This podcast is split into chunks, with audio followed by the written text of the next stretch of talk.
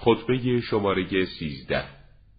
خطبه است از آن حضرت سلام الله علیه در سرزنش اهل بصره پس از حادثه جمل شما اهل بصره لشکر زن و پیروان ناآگاه چهار پا شدید.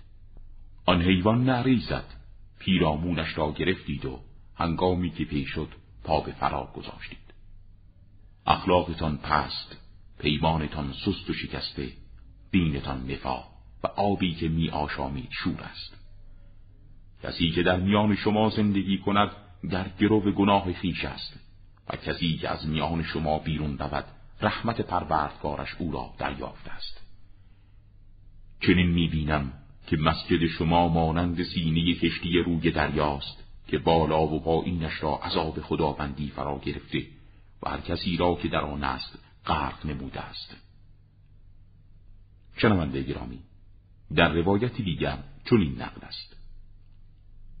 سوگند به خدا این شهر شما غرق می شود تا آنجا که مسجد شما را می بینم که مانند سینی کشتی یا شتر مرغی بلند پرواز است. و همچنین در روایتی دیگر چنین است. مانند مرغی که روی سینه در دریا بنشیند. و همچنین در روایتی دیگر شهرهای شما دارای کثیف در این زمین در شهرهای خداوندی است.